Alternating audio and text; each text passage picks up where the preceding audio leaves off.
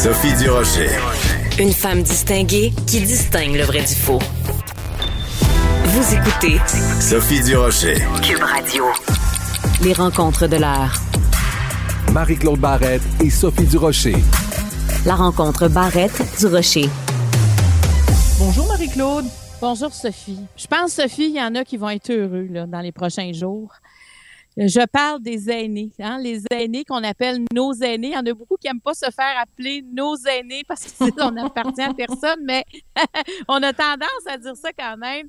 Ben Mais, oui, on dit euh, nos on jeunes, parle- nos aînés, nos, euh, Ouais, nos athlètes olympiques. On est bien inclusifs. Oui, nous on est une société inclusive, effectivement. Euh, mais les, les, aînés qui vivent dans les résidences pour personnes âgées, dans les CHSLD, euh, étaient encore euh, pas mal confinés. Et là, enfin, ils vont pouvoir recommencer à vivre comme la société vit présentement. Ils vont même pouvoir recevoir des gens chez eux. Et, et je pense que ça va leur faire du bien, sérieusement, parce que il y a des résidences pour personnes âgées, en plus, euh, qui qui, euh, je voulais dire, qui sont presque plus catholiques que le pape. Là. Tu sais, tu, Ben dans oui, le tout sens à fait. que euh, qu'il y av- qu'il y avait des recommandations, qui ont des règles et qui pourraient être sûrs qu'il arrive rien parce que pour la réputation de la, de la résidence ou peu importe, on durcissait davantage les règles. Tu sais, ça peut durer une semaine, deux semaines, trois semaines, mais là, après autant de temps où il y a eu un peu de un, peu de, d'assouplissement, mais quand même, là, on était revenu quand même à des règles plus sévères depuis l'avenue d'Omicron. Alors là, on leur annonce officiellement que le 21, donc dans quelques jours, ils pourront commencer à recevoir des visiteurs, à partager des repas. Écoute, je pense que ça va leur... Marguerite Blais a pris la, euh, la parole plus tôt cette semaine. Euh, elle aussi, j'ai l'impression qu'elle elle, elle s'incluait puis elle lançait un cri du cœur à quelque part de dire, tu sais, le- c'est comme ça, si elle dit un peu le temps perdu ne reviendra plus, donc profitons du temps qu'on a devant nous. C'est ce qu'elle disait, tu sais, quand on, on avance en âge, le temps, le temps compte et c'est le temps qu'on recommence à vivre et à gérer. Tu sais, puis il y a des années qui disent, ben on peut gérer notre propre risque. Là, on est des, on est autonome. Là, on est capable Ben oui. de prendre nos décisions. Tu sais, on n'a Mais pas je suis besoin. contente. Ouais.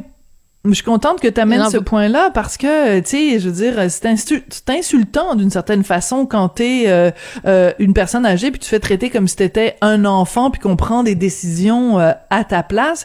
Et rappelle-toi aussi, il y a quelques semaines de ça, on en avait parlé, toi et moi, cette étude, euh, je pense que c'était une étude américaine qui était sortie et qui disait que dans certains cas, euh, dans des euh, résidences où on avait été, les résidences où on avait été le plus sévère, où on avait le plus isolé les personnes âgées pour les protéger du virus, c'est, ce sont des résidences où il y avait eu le plus de mortalité parce que les gens étaient pas morts de la COVID, mais ils étaient morts d'isolement, de solitude, ils étaient morts de, de peine.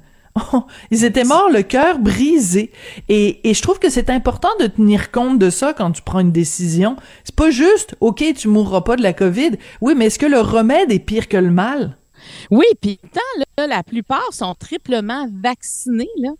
Quand on parle de résidence, quand on parle de CHSLD, les CHSLD, ça va venir un petit peu plus tard, mais dans quelques jours plus tard seulement. Mais il reste que quand tu es triple vacciné, euh, puis tu, pars- tu portes le masque comme tout le monde, il y a, il y a un moment donné, c'était ça aussi la vaccination, c'est pour recommencer à vivre. Puis les premiers qui ont été euh, visés dans la, la triple vaccination, c'est les aînés, justement pour les protéger, mais surtout pour qu'ils recommencent à vivre normalement.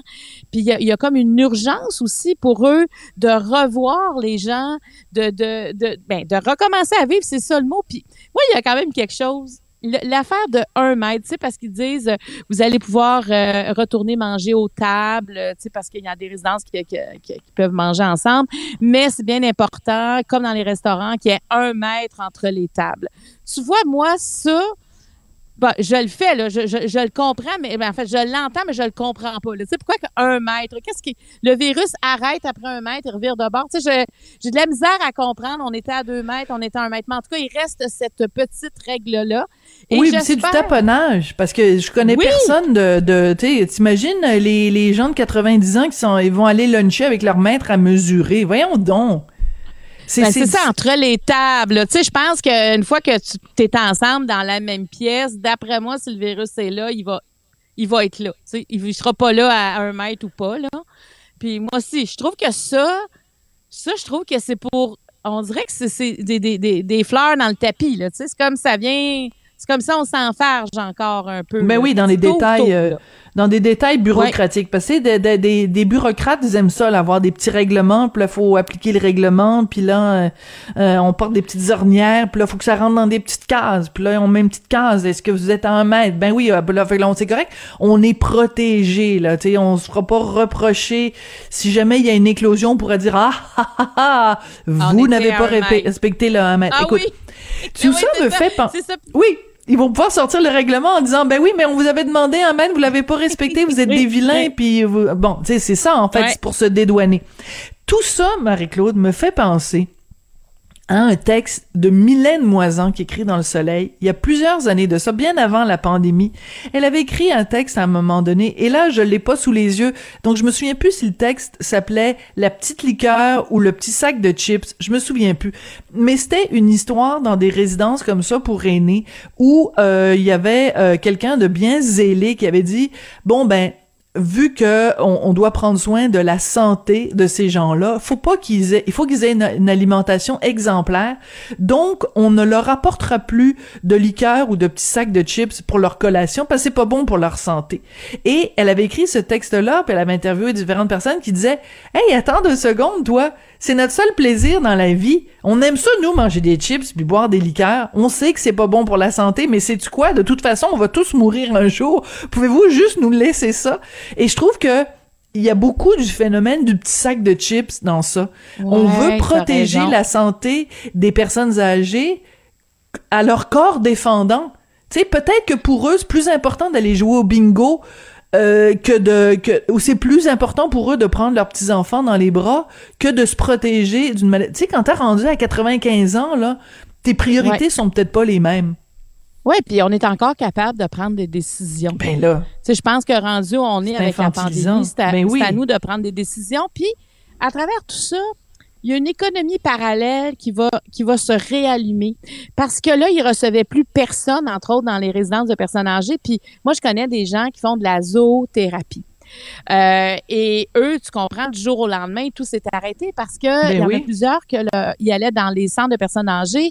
Et à quel point, à quel point ça fait du bien, puis à quel point même les gens attendaient euh, attendait de voir. écoute, il y a des lapins, il y a des oiseaux, il y a des chats, il y a des chiens. Tu sais, je veux dire, c'est large la panoplie euh, d'animaux qu'on peut qu'on peut apporter pour faire, pour soulager, pour faire du bien, le toucher. On sait à quel point je, de, de toucher un chat, d'entendre un ronronnement, ça peut apaiser.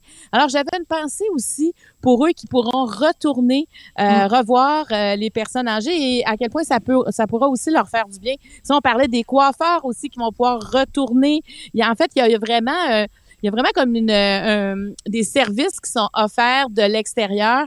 Et ça, je pense que de, ça va être un retour à la vie euh, pour ces gens-là, parce qu'il y en a qui sont absolument autonomes, là, qui ont leur voiture, c'est plus comme un appartement, mais il y en a d'autres quand même euh, qui, sortent moins. Alors, mm. ça pourra leur faire du bien. Alors, moi, je trouve que, je sais pas, ça, pour moi, quand je lis ça, Sophie, je me dis, OK. Tu sais, le fameux tunnel, quand François Legault nous a dit on est sorti du tunnel, mais on n'était absolument pas convaincus. On avait l'impression qu'on était dedans. Mais là, j'ai l'impression qu'on le voit, là. Tu sais, on, voit le bout, là, quand on entend mm. ça. Puis on sait que on n'est pas fou non plus là. Tu sais, on sait que ça pourrait, admettons s'il y avait euh, un autre variant, peu importe, mais on a tous les mécanismes pour se protéger rapidement. Donc, Marie-Claude, je, ne, je ne fais jamais de censure dans ta chronique, mais là, je vais te censurer. Je t'interdis formellement de parler d'un sixième d'une sixième vague. Sinon, toi et moi, notre notre belle amitié qui était en train de se développer, elle va prendre fin ici, puis tu iras faire de la raquette tout seul.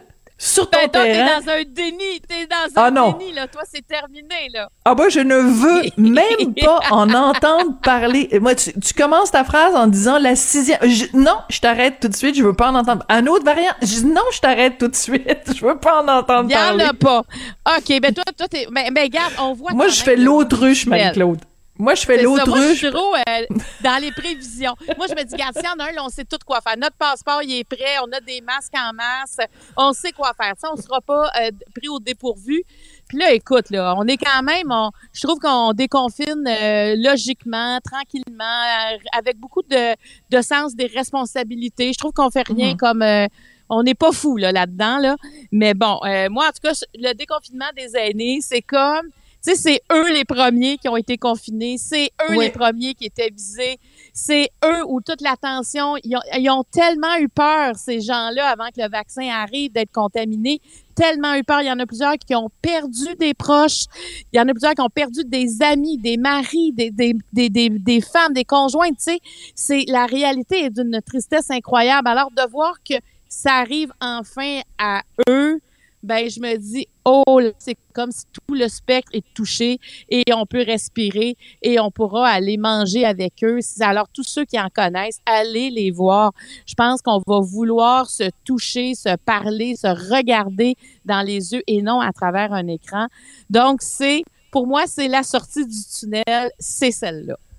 Par contre, si on va voir euh, des personnes âgées dans notre entourage, puis qu'on décide de se faire un petit repas, il faut y penser à deux fois avant de commander avec Uber Eats ou DoorDash parce que ça coûte cher. Hey! Ben attends, là, moi, j'ai euh, quand j'ai c'est un, article dans le Devoir, là, c'est une enquête en fait qui a été faite auprès des euh, DoorDash, Skip et, et, Uber Eats entre autres. Moi, Sophie, là, je commandais pas vraiment avant. Là, j'avais, j'avais pas, euh, j'allais plus le chercher ou j'allais au restaurant. Bon, il est arrivé euh, la fermeture des restaurants à un moment donné, en fait, des, des salles. Et là, tout d'un coup, ces applications-là, parce qu'on s'entend que ces applications, les, les différents restaurants s'exposent, les menus sont Oui. là et on commande. Et bon, par, par miracle, ça arrive devant notre porte. Moi, j'ai mis sans contact. Donc, c'est c'est laissé devant ma porte, je vois personne, c'est d'une facilité incroyable. Euh, donc, moi, j'ai commencé pendant la pandémie parce que je trouve que ça, ça encourageait nos restaurateurs et tout ça. Puis bon, en même temps, c'est c'est bien le fun d'avoir son, son bon repas qui arrive. Mais je te dirais quand même que depuis quelques semaines, quand ça m'arrive de commander, je me dis, ben voyons, ça me coûtait tant. Puis là, finalement, quand je reçois la, la facture euh, euh, dans mes courriels, je me dis, ah ben, ça a donc bien coûté plus cher. Puis je me disais toujours, Voilà. faudrait que je prenne le temps de comprendre. Ben, je l'ai jamais fait, mais je l'ai compris euh, dans l'article, dans l'enquête du devoir, que finalement, il y a bien des frais. Euh, c'est pas nécessairement des frais cachés, mais c'est des frais qui apparaissent pas. Il faut vraiment lire les petits caractères. Donc, euh, c'est pas illégal, mais il faut être vigilant. Là. Écoute, il donne l'exemple d'un pad taille, un pad Mm. taille, là, qui est 11,58 par exemple euh, si euh, tu vas au restaurant. Mais là, dans le menu, parce que bon, il augmente le menu en ligne, puis ça, c'est légal aussi des restaurateurs pour absorber le, une partie des frais euh, des livreurs. Ben là, dans le menu, il est 13 et 38. Mais une fois que tu as payé euh, les différents frais qu'on dirait que tu ne sais pas que tu es en train de payer, mais ça te coûte 18 et 6. Donc, tu donnes 56% de ton pas de taille. 56 Ça m'a plus parlé. cher. Ça fait Oui. cher la nouille. La, la petite Hey, crevette, là, ça. fait cher la petite crevette. Mais euh, mais t'as tout à fait raison. Moi aussi, quand je suis euh, quand je quand j'ai lu ce texte-là dans, dans le Devoir, c'est une, c'est une enquête de, de Stéphanie euh, Vallet et Lauriane Croteau. Je suis vraiment tombée euh, sur le dos parce que, écoute, je me dis, je me doutais bien que évidemment c'était c'était plus cher, mais jamais dans ces proportions-là. Et il y a aussi toute la notion euh, du du pourboire. C'est-à-dire que si tu manges au restaurant OK? Euh, si tu manges sur place, ben il y a le service, euh, il y, a, y a le serveur qui euh, qui se démène, puis il y a le coup de feu, puis là il, il, il- vient il vient te servir ton ton vin, puis bon, tu sais, il y a toute une interaction avec lui. Donc c'est c'est moi ça me dérange pas, au contraire de payer 15%, 18% de pourboire. Mais la livraison, tu payes déjà des frais de livraison. Si en plus tu mets 15% euh, de pourboire pour le livreur, là tu viens d'augmenter ta facture énormément là. Ben, puis moi, je, on dirait qu'il faut que tu en mettes un pour boire. Par exemple, euh, avec Uber Eats, ils vont te mettre 10, 15, 20% puis le petit rond est déjà au 15% Donc, il faut que tu décides est-ce que tu le diminues ou tu le baisses. Puis moi, des fois, je vais le mettre à 10, mais on dirait que je m'a diminué. C'est comme si, mais, euh, mais, en même temps, tu as raison. Si j'allais le chercher, il n'y en aurait pas de pourboire. Puis, en tout cas, il y a, c'est un pourboire pour le livreur dans ce cas-là. Donc, on paie encore quelque chose de supplémentaire. Mais moi, ça va me faire réfléchir mes prochaines commandes, là. Parce que j'avais jamais, je te dis, là, je le savais, jamais, il me semble qu'il y a quelque chose qui se passe entre les deux. Mais là, c'est des, c'est beaucoup de dollars. C'est quand on regarde, par exemple, le coût de l'épicerie, combien ça va, ça nous coûte déjà plus cher. Quand on met de l'essence dans nos voitures, combien ça nous coûte plus cher? Il y a un lien, évidemment, entre le prix de l'essence, les livraisons, puis le, le, le coût de l'épicerie. Fait que ça commence à coûter pas mal plus cher partout. Donc, quand on arrive à ça, dire est-ce que j'ai vraiment envie de payer 56% plus cher ce que je commande? Mm. Est-ce que je vais pas maintenant me rendre manger dans le restaurant, retourner à mes, à mes bonnes vieilles habitudes qui étaient de me rendre au restaurant? Ou encore, euh, je vais, euh, je vais, je vais aller chercher ce que je veux commander? Parce que, euh, écoute, moi quand je voulais, quand je veux encourager un restaurateur, je veux pas encourager une compagnie de livraison. Ben, voilà, tu comprends? C'est ça.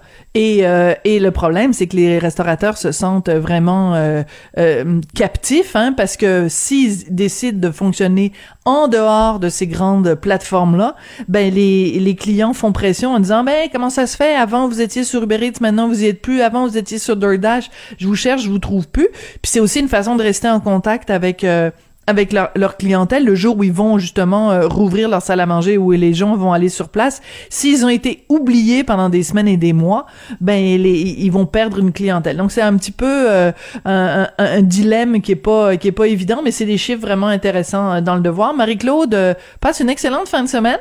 Toi aussi ma chère. Profite de l'extérieur si c'est possible oui, puis fais attention de ne plus jamais me parler de la sixième affaire dont je veux pas entendre en parler de. Je vais essayer, je vais essayer d'enlever ça de mon disque dur. C'est mon côté un peu de voir trop les affaires arriver d'avant. Je vais essayer de mettre ça de, de, fermer cette, cette fonction-là que j'ai, d'accord? Laisse-moi mon déni. Tunnel, puis on voit pas le prochain, OK? On voit juste euh, une belle lumière. OK, on reste dans le déni. Puis écoute, moi, je veux souhaiter vraiment un beau week-end à ceux qui restent dans les résidences de personnes âgées et qui pourront recevoir et qui pourront manger ensemble. Je pense que ça va faire du bien à tout le monde. Puis je rappelle que c'était les premiers à vivre le confinement. Et enfin, ce sera malheureusement les derniers, mais hein, j'ai comme l'impression que là, on s'en va pour te faire plaisir, là, on s'en va dans la bonne voie, Sophie. Merci, j'aime ça. Merci beaucoup, Marie-Claude. Bye.